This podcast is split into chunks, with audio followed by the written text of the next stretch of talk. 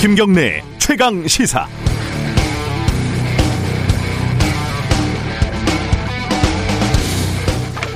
추미애 법무부 장관 아들 군대 휴가를 둘러싸고 무려 8개월째 논란이 계속되고 있습니다. 20대 젊은이 한 명의 군대 휴가 문제가 이 나라의 중요하고 바쁘신 분들이 죄다 한마디씩 할 정도로 중차대한 문제일까요? 절대 아니죠. 솔직히 저는 제 휴가가 더 중요한데 말이죠. 그럼 누구 책임인가? 부실하게 해명하면서 스스로 일을 키웠다는 추 장관 쪽인가? 아무것도 아닌 일로 트집을 잡았다고 하는 야당 탓인가? 어, 팩트만 보면 일단 국방부에 추 장관 아들 관련 휴가 서류가 없다는 거예요. 이유는 모르겠지만 누락됐다는 겁니다. 자, 그 이유가 중요하겠죠. 또 의무 기록을 보면 아팠던 것도 수술을 받은 것도 사실로 보입니다. 그런데 그 과정에서 보좌관이 전화를 했느냐 안 했느냐 군 관계자는 받았다고 하고 김남국 의원은 알아보니까 전화는 했다는 거예요. 보좌관 본인은 언론에 대고 안 했다고 그러고 추장관 본인은 또 아니라는 취지로 얘기를 했는데 이게 전반적으로 보면 깔끔하지가 않습니다. 일단 추장관 쪽은 우리 애가 아픈데 아픈 게 사실인데 뭐가 문제냐 이렇게 총론으로 대응하고 있고 야당이나 문제 제기하는 쪽은 아픈 건 잘 모르겠고 각 단계의 절차들이 문제였다 이렇게 강론으로 문제 제기를 하고 있습니다. 이렇게 가면 뭐 평행선이죠. 특별한 팩트가 나오지 않는 이상 마냥 이 상태가 지속되는 겁니다. 자, 그래서 검찰이 수사를 하면 된다. 글쎄요, 그 천천히 살살 하면 정권 눈치 본다, 애완견이다 욕 먹고 빨리 세게 하면 개가 주인을 문다 욕 먹고 이것도 뻔한 일입니다. 검찰은 그래서 질질 끌 수밖에 없는 거예요. 답답할 게 사실은 없죠. 이게 과거부터 검찰의 특기인데요. 어쩔 수 없는 측면도 있고요. 꽃놀이편인데 왜 서두릅니까? 문제를 해결하는 것이 아니라 문제를 키우는 방식으로 키우다 키우다 스스로 터져버리게 만드는 방식으로 해결되는 항상 그렇게 해결되는 지금의 정치 역학이 참으로 지겹습니다. 9월 7일 월요일 김경래 최강시사 시작합니다.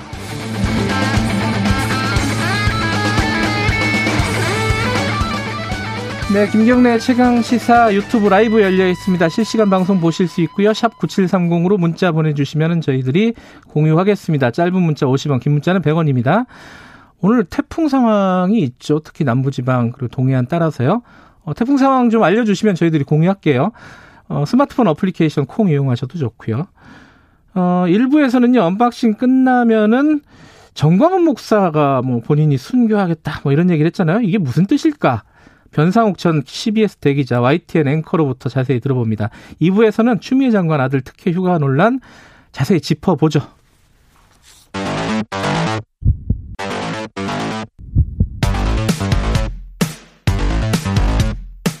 오늘 아침 가장 뜨거운 뉴스 뉴스 unboxing 네, 뉴스 unboxing 민동기 기자 나와 있습니다. 안녕하세요. 안녕하십니까. 시사평론가 김민하 씨 나와 계십니다. 안녕하세요. 안녕하세요.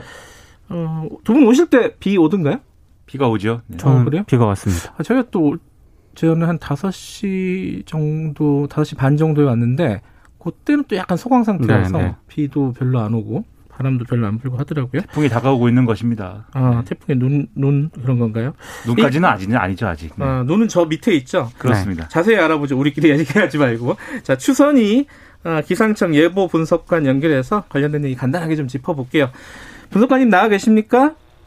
네, 안녕하세요. 예, 안녕하세요. 지금 진짜 어디 있는 거예요? 부산 쪽에 있다고 아까 뉴스를 본 것 같은데?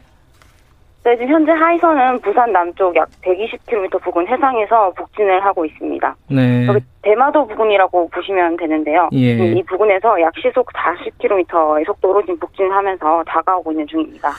어, 경로가 동해안 타고 쭉 따라 올라온다. 이게 계속 그런 식으로 지금 예측이 되고 있는 건가요? 네네. 태풍은 지금 앞으로도 계속해서 북진하면서 이제 동해안에 가깝게 따라서 이동을 할 것으로 보고 있는데요. 예. 특히 9시에서 12시 사이에 가장 가깝게 위치할 것으로 예상이 되고 있습니다. 9시에서 12시에는 어디 있는 거예요, 그러면은? 태풍이? 동해안을 가깝게 따라서 이동하시, 하는 시간이 그 시간이라고 보시면. 음, 그럼 뭐 경북이나 이쪽이 위험한 건가요, 그러면? 네네, 그렇죠. 네. 음, 피해가 가장 우려되는 지역을 좀 구체적으로 말씀해 주시면요. 네, 아무래도 이제 동해안을 가깝게 따라 이동을 하다 보니까 예. 영남 해안이랑 강원 영동 지역이 제일 지금 가장 예.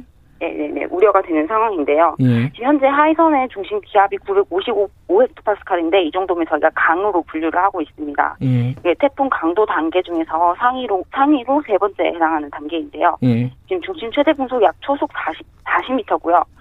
시속으로 보면은 144km에 해당하는 바람이 불고 있습니다. 근데 태풍 자체의 중심 풍속이 20분 동안 평균을 한 바람을 의미하는 건데요. 순간적인 돌풍은 이곳보다 더 강할 수가 있습니다. 음. 특히 이제 그 강원 영동이나 경상도, 울릉도, 독도는 지금 이 강한 바람도 바람이지만 순간적으로 초속 25에서 4m, 시속으로는 90에서 145km의 돌풍이 불 수가 있습니다. 예. 또 이렇게 동해안을 따라 이동을 하면 바람도 바람이든 비도 조심을 하셔야 되는데요. 예. 이 태풍이 이렇게 동쪽으로 이동하면 하게 되면 육상을 관통하지 않더라도요. 이 태풍의 반시계 방향을 따라서 흐르는 이 강한 바람이 해안가와 수직에 가깝게 부딪히게 되고요. 예. 이렇게 되면은 비구름대가 굉장히 폭발적으로 발달을 하게 됩니다. 예. 이 때문에 지금 강원 영동과 경상도 울릉도 속도에 100에서 300mm의 강수량이 예보가 되어 있고요. 네. 이 중에서도 또 지형적으로 효과가 더 강한 영동과 경북 동해안, 경북 목동 산지는 지금 400mm 이상도 내릴 수 있을 것으로 보이고 있습니다. 알겠습니다. 언제쯤 완전히 빠져나갈까요? 지금 18시 오늘 저녁 6시쯤에는 음. 강릉 북북 동쪽으로 170km 정도 떨어진 해상까지 이동할 것으로 보고 있고요. 또 자정 부근에 함경도 해안에 상륙을 할 것으로 예상하고 있습니다. 네. 그 이유가 되면 이제 지면과 마찰되면 태풍이 급격히 약화가 될 건데요. 예. 중국 하얼빈 부근에서 저기압으로 약화가 될 것으로 보고 있습니다. 내일 새벽쯤에. 그러면 오늘 저녁까지는 조금 긴장해져야겠네요. 그죠? 네네 그렇습니다. 알겠습니다. 고맙습니다. 네.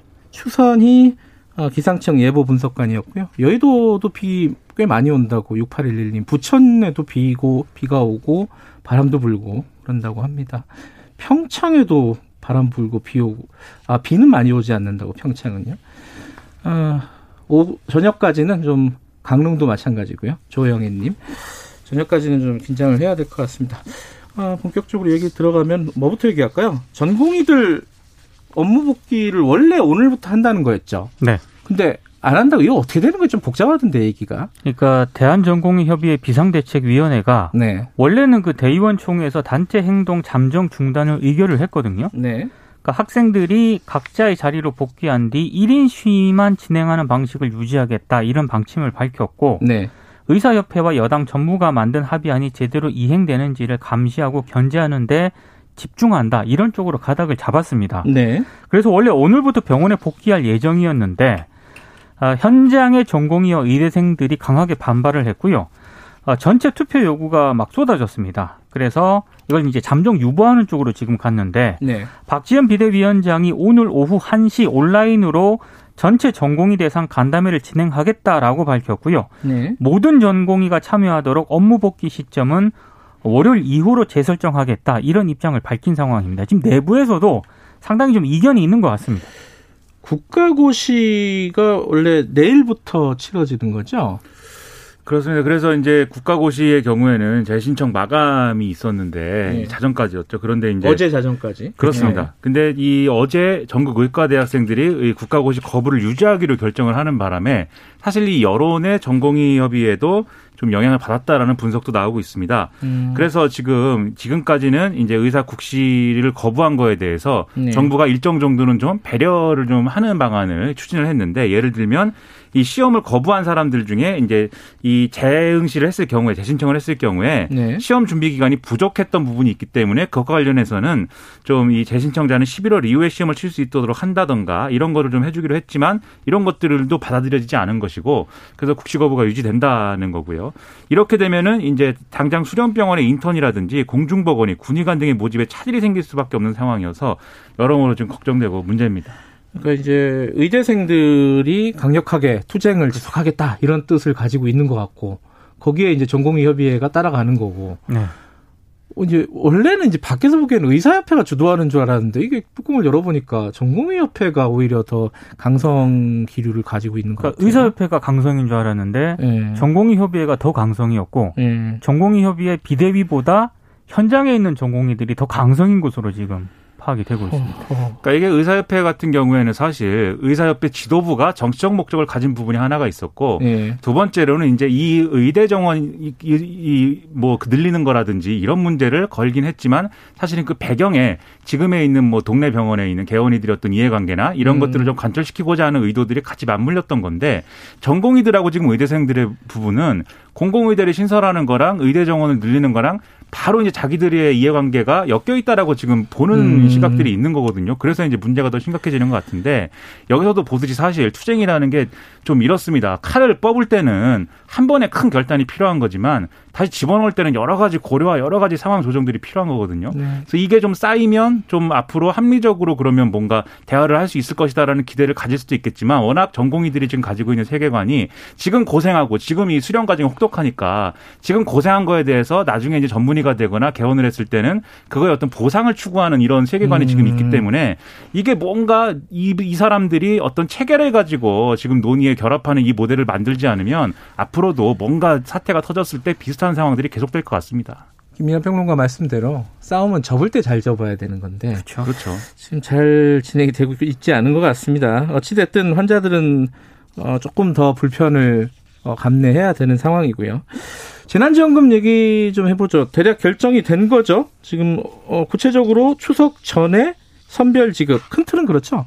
그러니까 코로나19 위기를 극복하기 위해 7조 원대 규모의 4차 추경안을 일단 당정청이 이렇게 편성을 하기로 했고요. 네. 그리고 이제 2차 재난 지원금도 피해가 큰 취약 업종이라든가 저소득층을 대상으로 우선 선별 지급하기로 결정을 했습니다. 네. 4차 추경안 같은 경우에는 이번 주 국회에 제출을 하고 추석 연휴 전에 2차 재난지원금 지급을 추진할 예정이라고 하는데 근데 지금 뭐 어, 선별 지급 원칙에 대한 반발 같은 것도 나오고 있기 때문에 네. 추진 과정이 그렇게 예, 순탄할 것 같지는 않습니다. 어, 지금 이거 3부에서 저희들이 좀 자세히 다룰 예정이니까 어, 아, 어, 이재명 지사 얘기 잠깐만 하고 넘어가죠.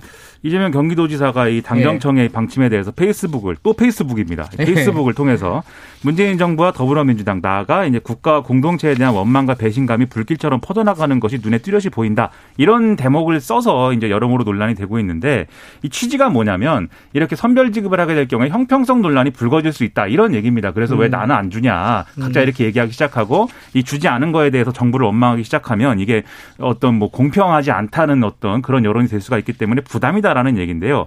그럼에도 불구하고 이게 논란이 되니까 이재명 지사는 또 글을 올려서 정부 여당의 최종 결정에 성실히 따르겠다. 국가 지원책이 국민한테 신속하게 파고들 수 있도록 최전선에서 집행을 지휘해 나갈 것이고 네. 이것은 이제 변함없는 나의 충정이다라고 이제 또 썼습니다. 그러니까 네. 이게 제 생각에는 충정 반, 정치적 포석 반이지 않는가 이렇게 생각이 듭니다. 네, 이거 3부에서 좀 자세히 짚어보고요. 추미애 장관 관련된 얘기가 특혜, 병가 특혜 얘기는 뭐 많이 나왔으니까. 근데 새로 나온 뭐 의혹들이 좀 있어요? 어떤 거예요? 그러니까 추미애 장관 아들 서모 씨가 예. 군 복무 시절 평창 겨울올림픽 통역병으로 파견해 달라는 청탁이 있었다.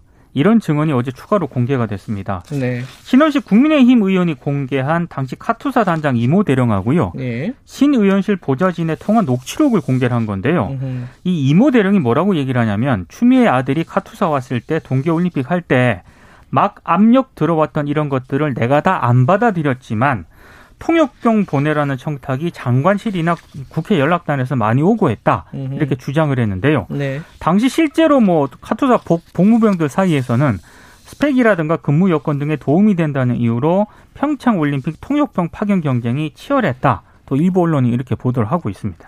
그러니까 이게 주장이 사실 무용담 같은 거 아닙니까? 내가 다 막았다. 청탁이 많이 왔는데 내가 더 막고 다 아. 모아서 이 청탁이 너무 많이 오니까 제비 뽑기로 뽑자. 이렇게 제안을 해서 관철시켰다. 이건데 이런 식으로 계속 이 본 원래 본질은 이제 병가가 특혜냐 아니냐부터 시작을 해서는 네. 보좌관이 전화를 했다 안 했다. 지금 뭐 통역병이 됐다 안 됐다. 통역병이 실제로는 안 됐다는 거 아닙니까? 이 추미애 장관 아들이. 그러니까 안된 거죠 결과적으로 네. 보면. 미수, 만약에 청탁이 있었다 하더라도 그렇죠. 미수긴 미수인데. 네. 그래서 이걸 얘기가 다 뒤섞여서 왜 검찰은 수사를 안 하느냐. 서두에 이제 말씀하셨듯이 검찰이 수사를 안 하는 이유는 뭐 장관이 맡고 있기 때문이냐. 인사를 그러면 서울 동부지검에 있는 사람을 법무부 차관을 시킨 것은 보, 보훈 인사이냐. 막 온갖 얘기들이 쏟아지고 있습니다. 그래서 저는 이런 뉴스를 볼 때마다 그냥 검찰이 수사를 하고 결론을 내면 죄- 죄가 있는 사람은 죄를 받고 책임질 사람은 책임지고 그다음에 의혹이 없다. 뭐 이런 결론이면 뭐 다행이군요. 이렇게 얘기하고 끝내면 되는 것 아닌지 저는 어. 이런 뉴스를 볼 때마다 답답합니다. 답답합니다. 아시다시피 세상이 그렇게 안 돌아가더라고요. 그렇죠. 생각대로 안 돌아가는 세상 너무 답답합니다. 그,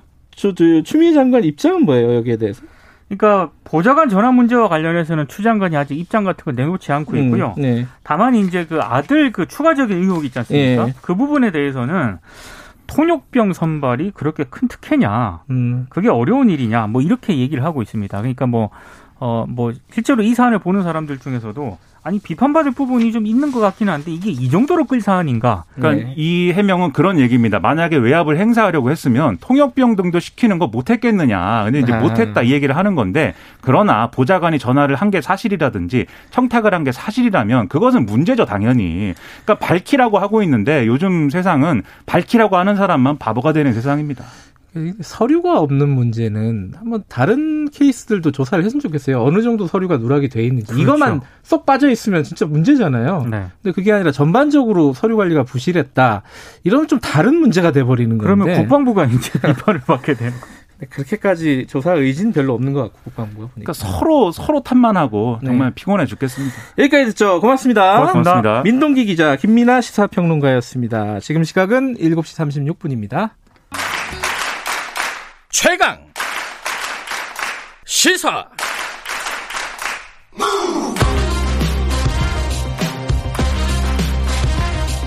지금 여러분께서는 김경래 기자의 최강 시사를 듣고 계십니다.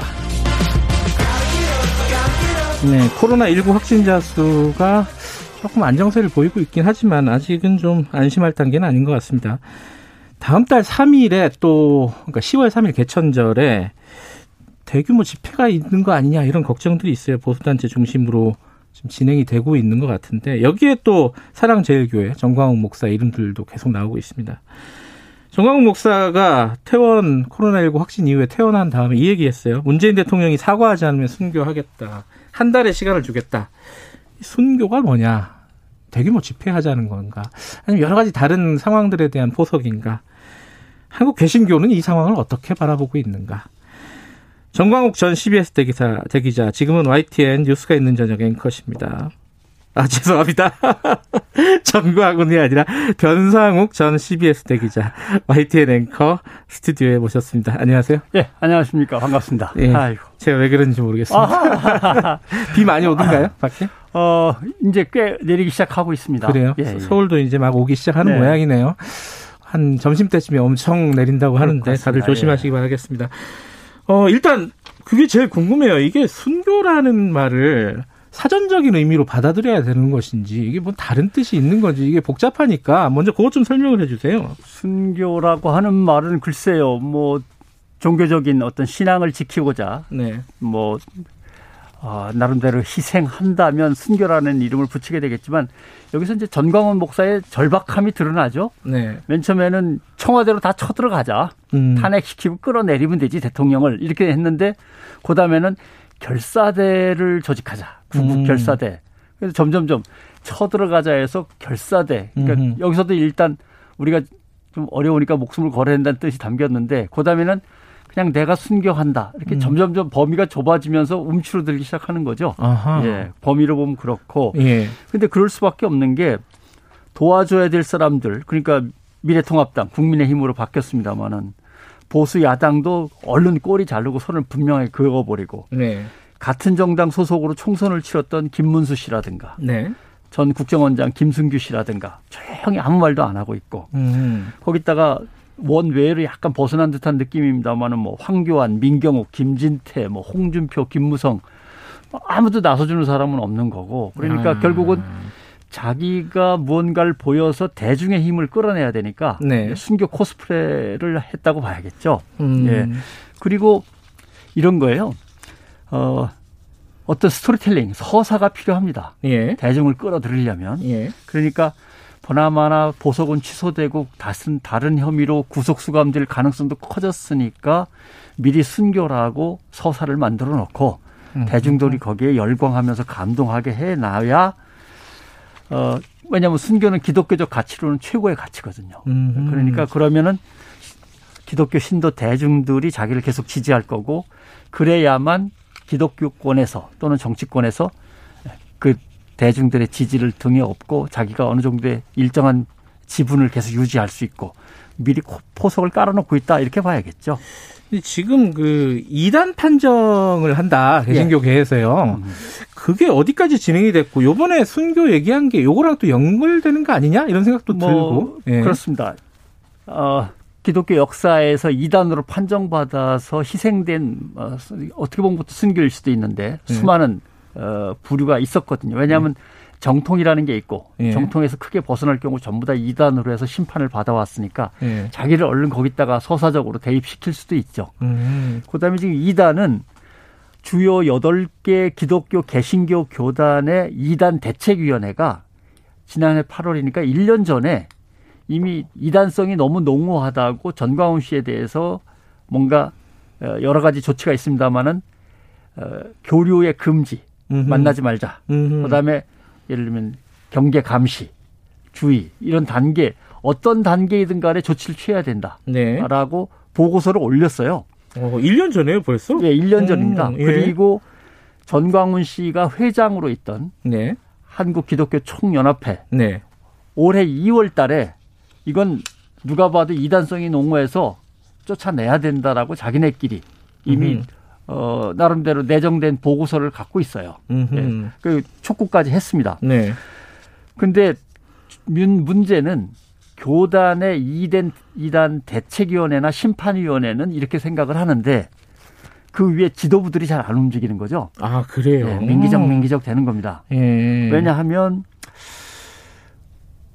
일단 전광훈 씨와 함께 해왔으니까 음흠. 그렇죠 여러 가지 보수적인 또는 여러 가지 정치 정치권으로 진입하려는 시도들을 원로 목사들과 전광훈 씨가 한 팀이 됐었고 네. 그거를 보면서 교단들도 어느 정도 그냥 묵인하면서 여기까지 왔고 실제로 교단에서 지도부가 결정을 하려면 총회를 열거나 실행위원회를 열어야 되는데 거기 참석하는 목사와 장로들의 수준이라는 것은 나이도 많고 반공 이념이 투철하고 음. 이미 전광훈 씨와 상당히 결을 같이 하는 사람들이 많아서 네. 어렵습니다. 그리고 어 전광훈 씨를 지지하는 원로들이 대부분 이미 그 교단의 총회장을 지내신 어른들이고 음. 네. 주로 이북에서 피난 내려온 피난민이 많습니다. 네. 네 서북파라고 우리가 흔히 얘기하죠. 네. 그래서 쉽게 움직이기가 좀 어려울 거고 뭐 어제 모 방송에서 그런 보도가 나왔습니다만 전광훈 씨의 발언이 나왔습니다만 내가 그 원로들 맨날 용돈 드렸지. 라고 하는 결속 관계. 이것까지 감안하면 쉽지는 않은 거죠. 아, 지금 쉽지는 않다. 예. 근데 이건 좀 복잡한 얘기긴 한데 좀 간단하게 얘기하시면은 예. 뭐가 이단이에요, 이 사람이? 음, 하나님이 나한테 카톡으로 맨날 뭐 얘기를 보내거나 전화를 하셔갖고 이래라 저래라 하신다. 아 그렇게 얘기해요? 그렇게 얘기하면은 이걸 직통 계시라 그래가지고 이단으로 칩니다. 아. 예, 신비주의 이단으로 간주합니다. 아하. 정광훈 씨는 뭐 내가 하나님한테 물어보니까 이런 식으로 대답하더라라는 얘기는 수없이 했고 까불면 하나님도 나한테 혼나지. 맞아요, 맞아요. 예. 그 얘기했어요. 이거는 예. 성령의 본체를 언급하는 것은 이것도 이단으로 간주합니다. 아. 하나님과 맞먹는다고 자기가 스스로 아, 스스로를 성령으로 예. 생각한다는 거예요. 그 다음에 음. 성경은 개신교에서는 66권으로 돼 있습니다. 예. 그 중에 다섯 권은 모세가 썼다고 하는 건데 창세기부터 앞에 부분 앞에 부분이죠. 예. 네.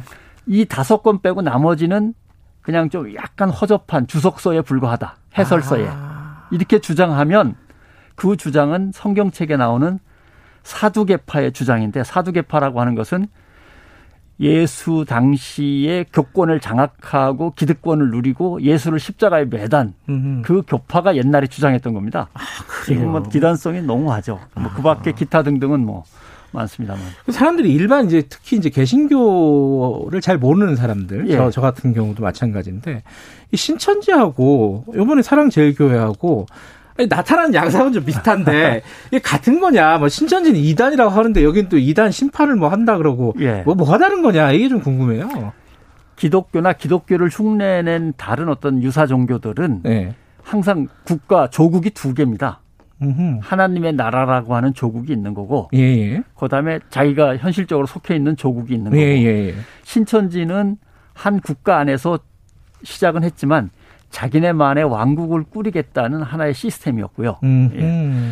전광훈은 그게 아니고 네. 이 나라를 진보 좌파 정권한테 빼앗겼기 때문에 현실 정권을 되찾아와서 그 현실 정권을 개신교 정권으로 만들어서 국가 자체를 개신교화해야 된다라는 생각을 갖고 있는 거죠. 예. 그러니까 신천지는 몰래 숨어서 자기들만의 세상을 꿈꾸는 건데 전광훈 사랑제일교회 이쪽에 모이는 분들은 빼앗긴 나라를 되찾겠다는 독립투쟁 비슷합니다. 음. 그러니까 제발 방역 검사를 받으래도 계속 버티면서 이게 사, 하, 어떤 하나의 멋진 투쟁이 되는 거죠. 음. 네. 그, 그 신천지는 아예 세속에서 예. 벗어나겠다는 거고. 우리한테 관심 두지 마세요. 아. 우리는 조용히 우리끼리 요, 요런저런 방법을 써가지고 잘 살 테니까라고 따로 숨어서 하던 거지만 음. 정강훈 씨는 나라를 되찾겠다는 거니까 이거는 아, 뭐 다른 문제. 완전히 다르군요. 예, 그러니까 음모론을 계속 전파하는 거고. 예. 근데 제가 저도 이제 교인들을 친구들이나 지인들 음. 만날 거 아니에요. 그럼 그런 사람 그런 얘기 하는 사람도 많아요. 정광훈 씨가 무슨 목사야? 우린 목사라고 부른 적 없어. 음흠. 이렇게 얘기하는데 실제로는 목사잖아요. 그죠? 정확히 뭐 말씀드리기 어렵습니다만 네. 저 어린 시절에는 네. 교회 지하실에는 다 신학교가 있었어요. 무인가 신학교라고 하는 거죠. 예. 이게 나중에 이제 인가 신학교로 다 바꾸는 과정이 진행되는데 예. 정광우 씨는 그 경계선에서 왔다 갔다 하면서 무인가 신학교를 다니고 인가된 신학 대학원을 다닌 걸로 지금 대충 돼 있는데 교단에서 제명 처분됐습니다. 그럼 목사가 아니어야 되는데 네. 제명 처분되기 직전에 빠져나와서 새로운 걸 만들어 갖고 자기가 거기 속해 버렸어요. 아. 그러니까 애매하죠. 그런데 항상 방송국에 전화는 많이 와요. 항의 전화. 그 사람을 왜 목사라고 부르냐? 그러니까요. 씨라고 불러자. 네. 목사 아니다. 네.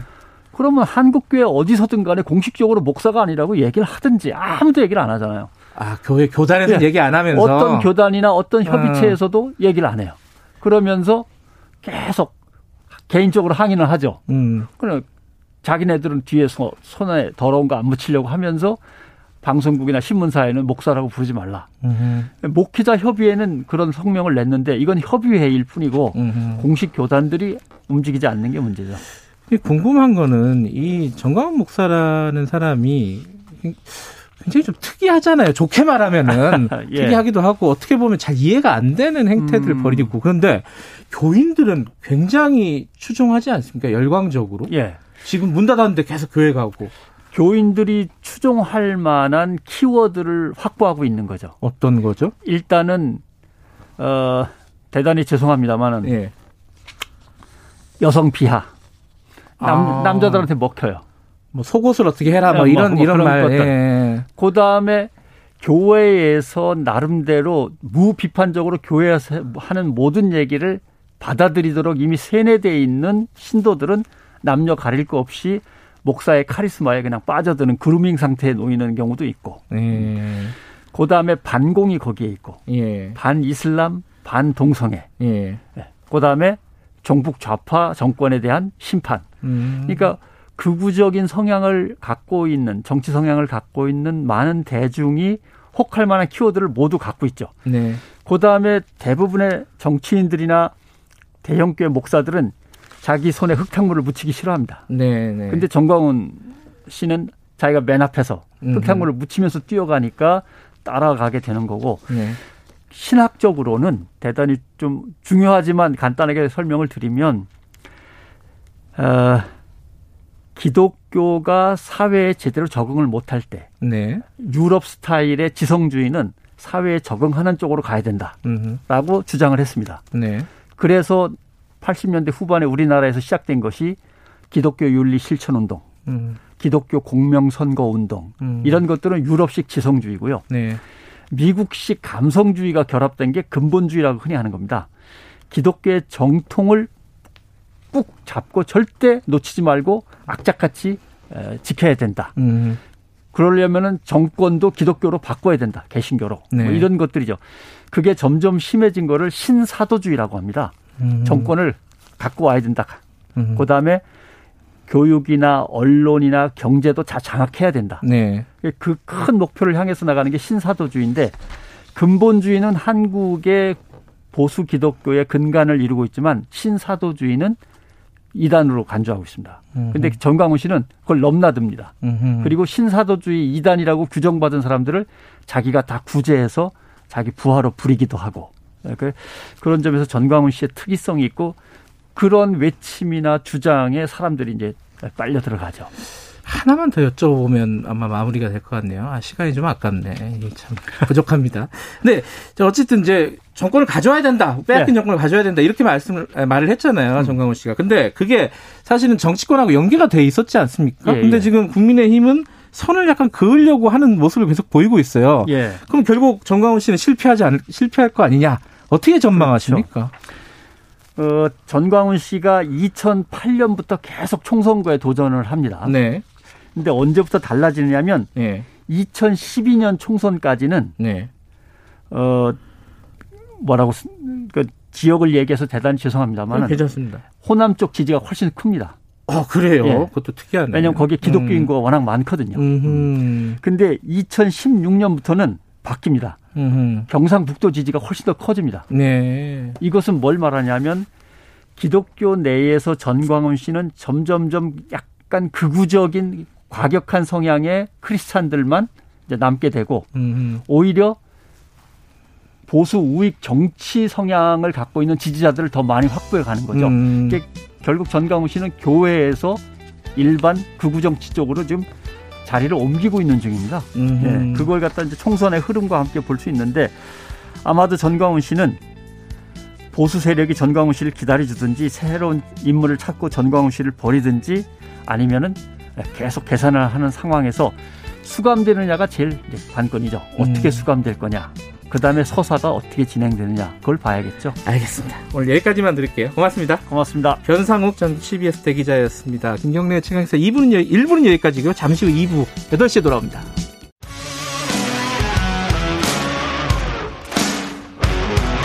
탐사보도 전문 기자 김경래 최강 시사.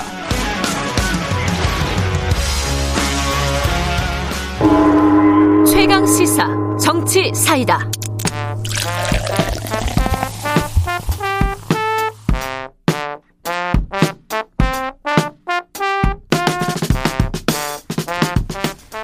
네, 답답한 정치, 고여있는 정치, 묵은 정치는 가라. 여의도 정치에 젊은 피가 떴다. 매주 월요일 여야 젊은 정치인들 모셔서 전국의 뜨거운 현안 다뤄보는 시간입니다. 오늘도 두 분 모셨습니다.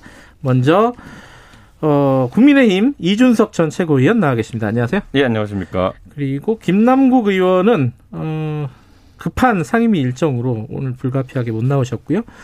그래서 특별히 저희들이 모셨습니다. 어, 급하게 모셨는데 응해주셔서 정말 감사드립니다. 현근택 더불어민주당 법률위 부위원장 나와 계십니다. 안녕하세요. 뭐 젊은 피로 끼워줘서 고맙습니다. 오늘은 젊은 피 하세요 그냥. 지금 아 저희들 지금 오실 때 비 밖에 어떤가요 상황이? 많이 오고 있습니다. 그래요. 네. 서울도 많이 오고 있군요. 지금 네. 제일 문제가 저쪽 남쪽이잖아요. 지금 흑산도, 홍도, 진도, 음. 신안, 목포, 무안, 완도, 해남군 이쪽에도 태풍 경보, 경보가 발효돼 있다. 이렇게 지금 나와 있습니다. 태풍 피해 없도록 주의, 주의해 주시기 바라겠고요. 부산, 경남이 지금 태풍권에 들어서 어, 강풍과 비바람에 공포스럽습니다. 다리안 님이 보내주셨어요. 그리고 재난 방송 좀 해달라고 저희들이 어그 급한 소식이나 이런 것들이 오면은 그때 그때 전달을 해드릴게요. 자 오늘은 어. 아, 유튜브 라이브 열려 있습니다. 이것도 광고도 하나 해야겠네요. 실시간 방송 보실 수 있고요. 짧은 문자 50원, 긴 문자 100원 보내주시면 저희들이 공유하겠습니다. 오늘 추미애 장관 아들 얘기 좀 하는데 관련된 질문이나 의견 있으시면은 저희들이 어, 반영하겠습니다. 샵 9730으로 보내주시기 바랍니다. 스마트폰 콩 이용하셔도 좋습니다. 자, 김남국 의원이 어디서 한 인터뷰죠? 이게 MBC였나? CBS였나? MBC. 어, MBC였나요? 예, 네. 네, 그 인터뷰에서 어, 추미애 장관 아들 휴가 관련해서 보좌관이 전화를 했다 안 했다 말들이 많았었는데 네. 그리고 추미애 장관이 딱 잘라서 얘기를 안 해줬거든요 이 부분 전화를 한 건 사실인 것 같다 어, 근데 지시한 건 아니다. 이 외압은 아닌 거다. 뭐 이런 취지의 얘기를 했어요. 요게 사실 약간 어 지금 상황이 되게 민감한 상황에서 일파만파 좀 퍼지고 있는데 요거 어떻게 봐 이게 현근택 부위원장께서 먼저 말씀해 주셔야 될 것 같아요. 어떻게 이걸 이해해야 돼요, 이거는? 그 발언을 한 사람이 직접 얘기하는 게 맞는 것 같은데요. 네, 어쨌든 제, 뭐 같은 당 입장에서 보시기에 그러니까 네. 제가 보기에는 아마 이제 지금 아마 두 개 정도인 것 같은데 이 전화와 관련해서는 네. 결국은 전화를 했냐, 했냐. 그다음에 그게 결국은 어, 추미애 당시 당 대표였는데 지시한 거냐, 음. 그다음에 만약에 전화를 했다면 그게 외압성이었느냐, 음. 뭐 그다음에 아마 이제 그거에 대한 결과가 어땠느냐 이렇게 정리할 수 있을 것 같아요. 예. 그다음에 지금 현재 보면 이제 전화를 했냐 안 했냐 부분은 이제 진술이 엇갈리고 있죠. 지금 네. 추미애 전 장, 지금 장관이죠. 전, 예. 전 대표는 그런 적 없다라고 얘기하고 음. 있고 지금 아마 지금 신원식 의원이나 아니면 그거 했던 분들은 전화한 적이 있다 그랬고 지금 김, 김남국 의원도 뭐 전화한 건 사실인 것 같다 이러는데 음. 거기서 보면은 이제 많은 분들이 그러면 추미애 전 대표가 만약에 지시 안 했는데 전화를 했겠느냐 이거에 의문을 갖는 분들이 많은 뭐, 것 같아요. 그렇죠. 네, 뭐 전화를 많이 했다 그러면 예, 예. 근데 아시겠지만 이제 대표 당 대표 정도 되면 기존 기존 보좌관이 있고 일곱 여덟 명 되죠. 그다음에 당 대표실에도 한 열 명 이상 됩니다. 보좌관들이. 음. 그래서 아마 그 중에 저는 뭐 여러 가지 저도 확실히 팩트를 모르겠는데 네. 아마 그 아들하고 원래 친했던 보좌관이 있을 수 있다고 봐요. 네네. 네. 그분한테 뭐 부탁을 했을 수 있다고 보는데 네. 근데 이게 어느 시점이었냐면 1차 병가가고 2차 병가가고 3차로 이제 다시 병가를 연장하려고 할 때 그때 시점이었거든요. 예. 그때 시점이었는데 결국은 3차 병가는 안 됐어요. 개인 휴가로 갔고. 개인 휴가로 대체 그렇죠. 개인 휴가로 갔죠. 음. 개인 휴가는 이게 많은 분들이 오해하는 게요. 지금 자꾸 모든 언론에서 육군 규정을 많이 따지고 있어요. 네. 근데 카츠사는 육군 규정보다 먼저 되는 우선하는 규정이 있어요. 카츠사 규정이 따로 있습니다. 예, 네, 따로 있어서 거기 보면 어떻게 돼 있냐면 개인 연가는 원하는 때 아무 때나 갈 수 있게 돼 있어요. 네. 병가는 28일 내로 될 수 있고, 아, 청 정기 휴가는 28일이고 1년에 네. 네. 그다음에 청원 휴가는 30일인데 부상이나 뭐 이럴 때 될수 네. 있는데 이 정기 휴가는 아무 때나 갈 수 있는 자기가 원할 때 이렇게 돼 있습니다. 규정에도 음. 그렇게 돼 있어요. 원하는 때 갈 수 있게 돼 있어요. 네. 그렇게 본다 그러면 사실은 제가 보기에 결국 병가 연장은 안 됐거든요. 음. 안 되고 개인 휴가로 간 거고 네. 그렇게 본다 그러면 전화를 했는지 여부에 상관없이 이게 문의 만약에 전화를 했다 그러면 뭐 될 수 있겠냐 문의 정도였던 것 같고 만약에 어 결론적으로도 개인 연가를 나중에 썼기 때문에 큰 문제는 안 되는 것 같습니다. 어떻게 보십니까 이준석 최고위원께서는. 근데 이제 보좌관이 전화했다는 것에 대해 가지고 이게 추미애 장관 아들의 만약에 뭐 그 다친 부위 네. 또는 그 부상당한 부위가 전화 통화를 불가능해 할 정도의 어떤 부상이었느냐. 네. 그러니까 본인이 전화를 할, 뭐 예를 들어 순리대로 사안이 처리된다고 한다면은 본인이 전화하면 안 되고 왜 보좌관이 전화한 것이냐. 네. 이거는 본인이 전화를 할 수 없는 상황이었기 때문이 아니라 보좌관을 통하여 소위 말하는 어머니의 위세를 등에 업은 것이 아니냐라고 이제 음. 지적하는 부분인 거거든요.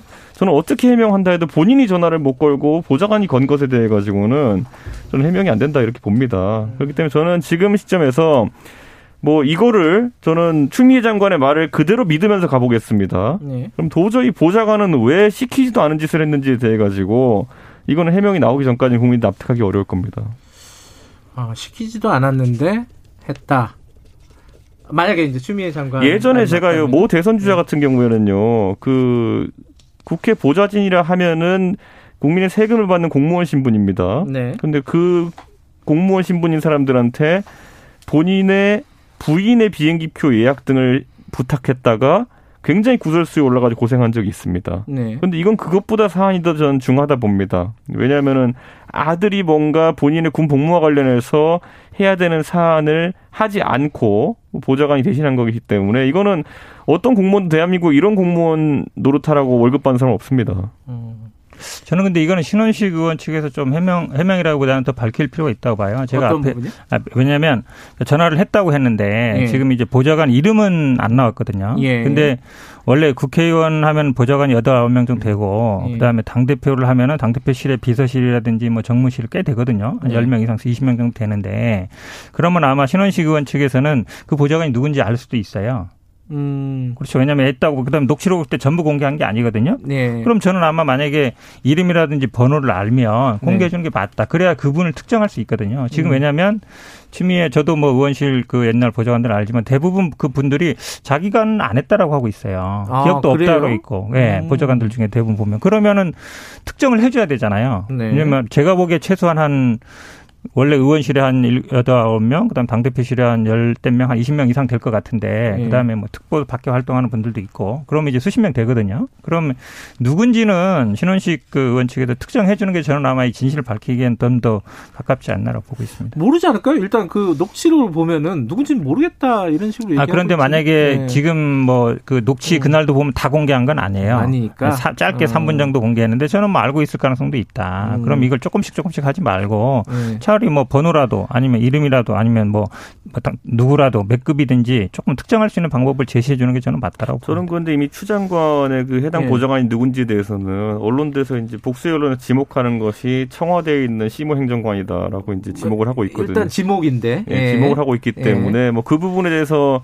뭐 이제 청와대가 미리 확인해 줄 필요는 없겠지만은 그래도 예. 앞으로 이제 사실관계 파악이 될 거거든요. 저는 그리고 신원식 의원 입장에서도 보면은 추미애 장관에 대해 가지고 본인이 알아서 이제 판단을 좀 해가지고 여기 입장 표명을 해라. 네. 예, 이게 계속 뭐 사실 폭로전으로 가고 이런 모습이라는 것 자체가 좋지 않다. 그런데 음. 추미애 장관의 해명이라는 것이 저 지난번에 국회 나왔을 때 보좌관이 왜 그런 일을 합니까라고 이제 얘기했거든요. 네. 너무 당당하게 얘기했어요. 그러다 네. 보니까 추 장관도 당연히 입법부 출신이신데 입법부의 권위를 너무 무시하는 것 아니냐.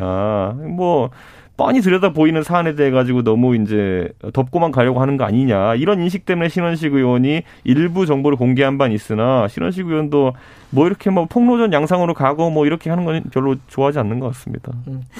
앞으로 얘기를 좀 돌려가지고 처음부터 얘기를 다시 해보면요. 이 병가가 아, 그 휴가가 전체적으로 58일이라는 거잖아요. 이 그 아들 아들의 휴가가. 근데 이게 상대적으로 많은 거냐, 아니면 통상적인 거냐, 요, 요것도 이제 언론 보도나 이런 거 보면 좀 다, 좀 알아보셨을 거 아니에요, 이 부분. 어, 이거는 뭐, 만, 왜냐면요. 예. 군마다 달라요. 예. 저도 이제 공군에 있었는데, 공군 같은 경우에는 병들도 6주마다 3박 4일씩 휴가거든요. 음. 정기휴가 외에 별도로. 그러니까 항상 가는 휴가가 네. 카츠사도 보면 주말은 원래 외출이 가능하고 그렇죠. 그렇죠. 그다음에 네. 지금 아까 제가 말씀드린 것처럼 카츠사 규정에 의하면은 정기 휴가는 28일입니다. 예. 그다음에 청원 휴가가 30일 이내 돼 있고요. 그러면 사실은 이 휴가는 군마다 다르기 때문에 음. 그리고 뭐 군대 다녀오신 분들은 알겠지만 육군 같은 경우도 보면은 처음에 뭐 일병 달고 한번 가고 마지막 말년휴가 뭐 보름이나 한 달 가고 그러잖아요. 그래서 21개월에 58일 간 게 과다하다. 그거는 제가 보기에 요즘 군하고는 좀 맞지 않은 것 같습니다. 그러니까 결국은 그 휴가를 가는 게 정당하냐 안 하냐 그걸로 보면 돼요. 그러니까 음. 절차적으로 맞느냐 부당하냐 이걸 보면 되는 것이지 그 기간의 다소를 절대적으로 평가할 수는 없다라고 봅니다. 저는 지금 이 의혹 자체가 네. 휴가를 많이 갔느냐 적게 갔느냐는 애초에 시작하지도 않았어요. 네. 다만 휴가의 연장이나 아니면 이런 개인 연가 처리하는 과정이 있어가지고 사병이 직접 처리하지 않고 그것을 어머니의 보좌관이 처리하는 공무원 신분일 것으로 예상되는 그 보좌관이 처리하는 것이 옳으냐 그르냐 이거거든요. 음흠. 만약에 공무원 신분인 사람이 지시를 받아가지고 그렇게 했다 그러면은 그거는 추 장관의 처신에 문제가 있는 것이고 만약에 이것을 뭔가 아무도 얘기 안 해줬는데 보좌관이 알아가지고 이렇게 했다라고 한다면은 관심법의 영역이고 그렇기 때문에 이거는 국민들이 그 둘 사이에서도 어떤 뭐 적절한 해명도 찾지 못했기 때문에 이렇게 의혹을 제기하는 것이거든요. 저는 저는 뭐그 일수에 대한 문제가 전혀 아닌데 일수로 가는 것 자체가 이건 좀 물타기다. 그러니까 일수에 봅니다. 대한 거는 오히려 지금 국민의힘 의원 측이 제기한 것이고요. 네. 58일에서 황제 후라 그랬고. 처음에 그 얘기가 나왔으니까. 그렇죠. 네. 애초에 이 문제는 어찌 보면 그 병가 두 번 가고 연가를 간 게 특혜냐 아니냐 여기서 음. 시작한 거예요. 네. 전화를 누가 했냐 시작한 게 아니라. 네. 그럼 근데 어제 우리 그 저 변호인 측에서 어떤 걸 제시했냐면 결국은 진단서를 공개했거든요. 네. 계속 나왔던 게 왜 군대 그 진단서가 없냐. 예. 저도 그 상식적으로 이해가 안 가요. 예. 근데 그 규정을 찾아보니까 지금 모든 언론에서는 대한민국 육군은 5년 보관이다 하고 있는데 카츠사 규정은 1년 보관으로 돼 있어요. 아, 그래요? 네, 카츠사 보관은 규정에는 분명히 1년 보관으로 돼 있습니다. 음. 그리고 지금 어제 공개한 서류들이 사실은 2015년 군대 가기 전이죠. 왼쪽 무릎 수술했던 거. 음. 그다음에 2017년 그 1차 휴가 가기 전에 오른쪽 무릎 수술이 필요하다는 진단서 냈고요. 네. 그걸 근거로 국군 양조병원에서 진단서 받아가지고 1차 휴가를 간 거예요. 네. 그래서 1차 휴가 기간 중에 수술을 했죠. 네. 수술을 했는데 다 안 나왔어요. 음. 그래서 그 그때 진단서를 끄는 거 보면 6월 8일 날 그 수술한 진단서에 보면 그 발급은 이제 6월 21일자로 돼 있는데 3개월 가려가 필요하다 이렇게 돼 있어요. 네. 그러니까 2차 휴가도 그거 그 그러니까 1차 그 휴가 가서 수술한 게 아직 완치가 안 됐기 있기 때문에 받은 거거든요. 음. 그 다음에 그래서 다시 이제 연장하려고 했던 거잖아요. 그래서 연장 문의를 한 거고 누가 했는지 지금 뭐 약간 말이 다르지만 근데 네. 안 됐어요. 예. 그러니까 이제 개인 휴가 쓰여서 나온 거거든요.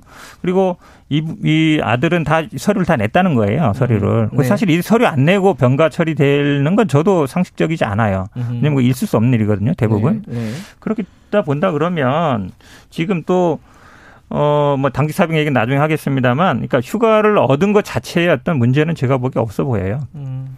그러니까 이게 1차, 2차 네, 그 병과 관련해서 예. 제출했던 예. 모든 진단서나 이런 것들이 지금 사라졌다. 이렇게 하는 것이고, 이 기록 자체가 누락돼 있다는 것인데, 저는 뭐 이거에 대해서 우연의 일치가 두 번 일어났다라고 하는 것, 저는 추미애 장관 말 다 믿겠습니다. 네. 그런데 뭐, 그 다음에 그거와 관계없이 저는 또 그 당시 있던 당직 사병에 대해서도 저는 그 아들하고 통화를 직접 했다는 사람 말하는 그렇죠. 거잖아요. 그렇죠. 당직 사병에 대해서도 음. 사실 이 사람이 당직 사병도 아니었다. 허위 음. 인물이다 이렇게 주장했는데 사실 그 사람이 이전에 또 이제 모 언론에다가 제공한 바 또 김도부 위원실에 제공한 바에 따르면은 그날 그 영내에서 당직 사병 역할을 했다는 증거 그리고 SNS 대화 그 내용 그리고 GPS 자료 일체를 공개하겠다 이렇게 되어 있어요. 그러니까 저는 이거 만약에 당직 사병이 또 그때 했던 사람이 맞다고 한다면은 인신공격한 음. 거거든요. 네. 저는 이것도 지켜봐야겠지만은 자, 근본적으로 이 수사가 그렇게 오래 갈 사안이냐. 그렇다면은, 예를 들어 아까 현근택 부대변인 말대로, 뭐 카투사 규정상 1년 보관을 하고 뭐 이렇게 다 돼 있으면은 검찰이 빨리 수사해가지고 여기 대해가지고 무혐의 처분을 내려야겠죠. 근데 그렇게 하지 못한 이유 뭔지 또 알고 싶습니다. 지금 이제 당직 사병 얘기했는데. 그 얘기부터 하죠. 예. 예. 당직 사병이 통화했다는 건 6월 25일이에요. 네. 그 25일은 언제냐면 1차, 2차 휴가가 언제 끝나면 6월 23일에 끝났어요. 네네. 그다음에 24, 25, 26, 27일 이렇게 사, 3박 4일 동안 이제 개인 연가를 쓴 건데 네. 통화를 했다는 게 25일이에요. 네. 그 말은 뭐냐면 이미 개인 연가가 처리된 다음에 통화했다는 얘기예요. 음. 뭐 논리적이지 않죠. 왜냐하면 음. 예를 들어서 얘기 지금 이 당사병 얘기처럼 개인 연가를 그러니까 병가를 더 연장할지 말지 통화를 한다 그러면 최소한 23일이나 그 전에 했어야 돼요.